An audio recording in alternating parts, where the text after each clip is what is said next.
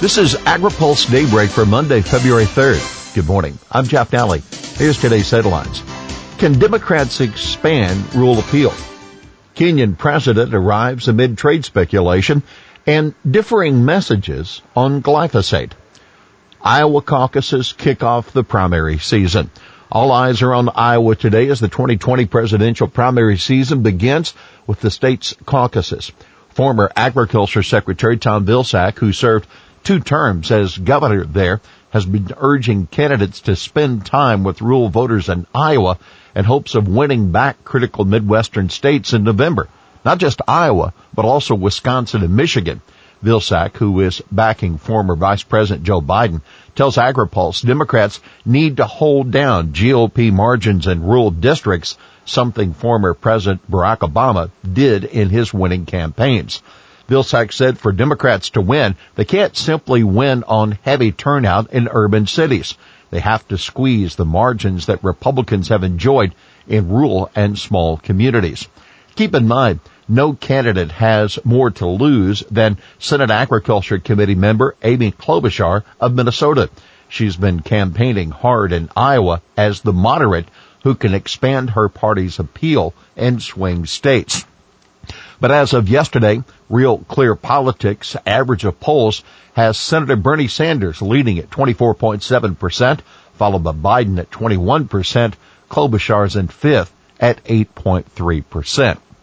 By the way, Vilsack says he's concerned the media will put too much emphasis on turnout at the caucuses for each candidate rather than the ultimate count of delegates that are awarded.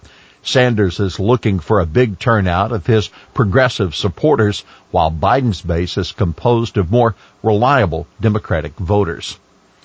Kenyan president looks to talk trade with Washington. Kenyan President Uhuru Kenyatta will be in Washington this week, reportedly to talk about a possible trade deal. According to Bloomberg News, confirmed by Kenyan officials, Kenya will be named as the first sub-Saharan nation to negotiate a bilateral trade agreement with the U.S.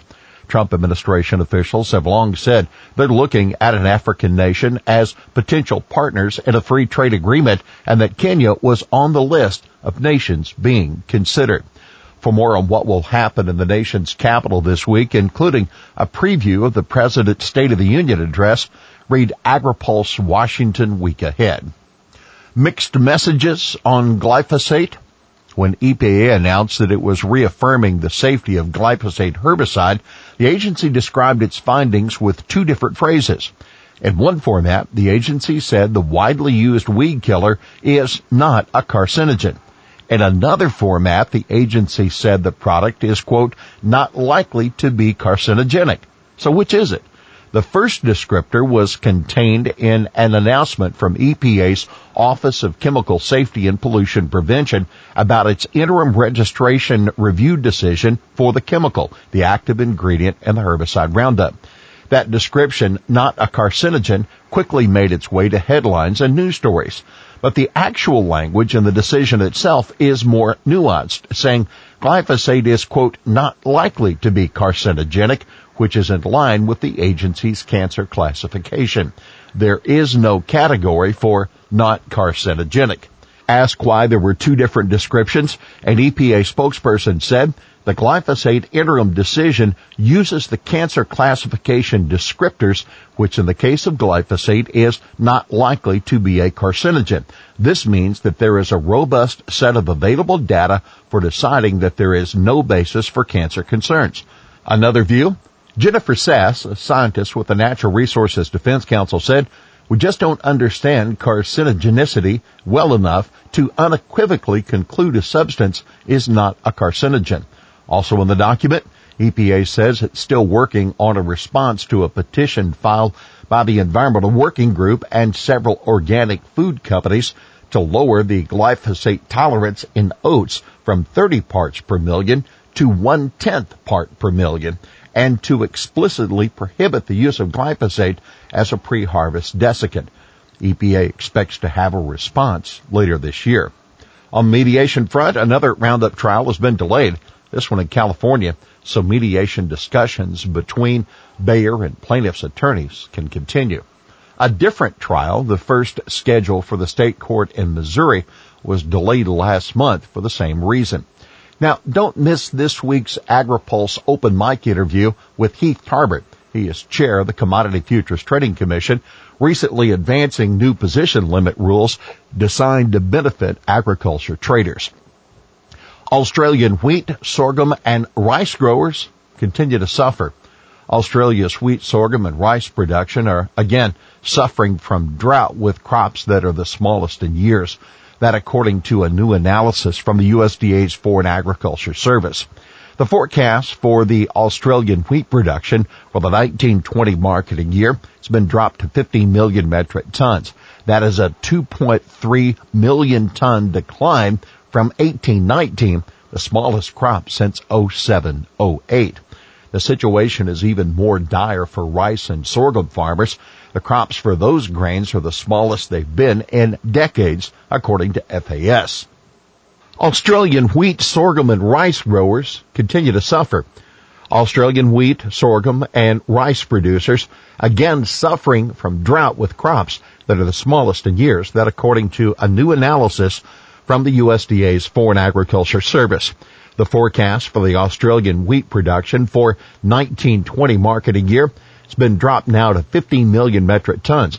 That's a 2.3 million ton decline from 1819 the smallest crop since 2007 and 8.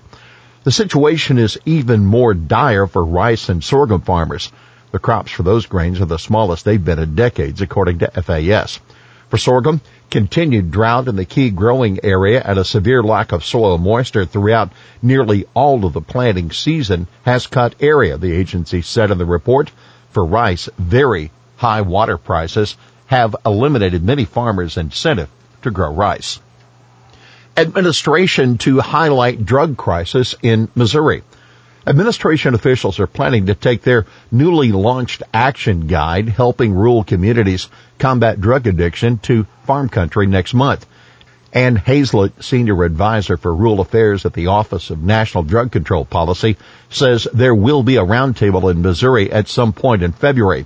While the rest of the country in 2018 saw a drop in overdose deaths, Missouri has seen an increase, she said. It's going to be a great place to begin a conversation about the tool, Hazlett said. The tool was developed by government and rural stakeholders to help treat and prevent drug addiction in local communities all across the country.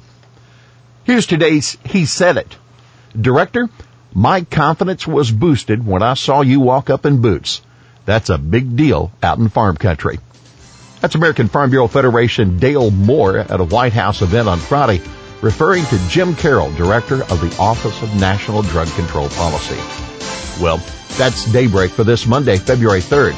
Brought to you by Watkinson Miller and Dairy Management Incorporated. For the latest news out of Washington, D.C., visit agripulse.com. For AgriPulse Daybreak, I'm Jeff Nalley.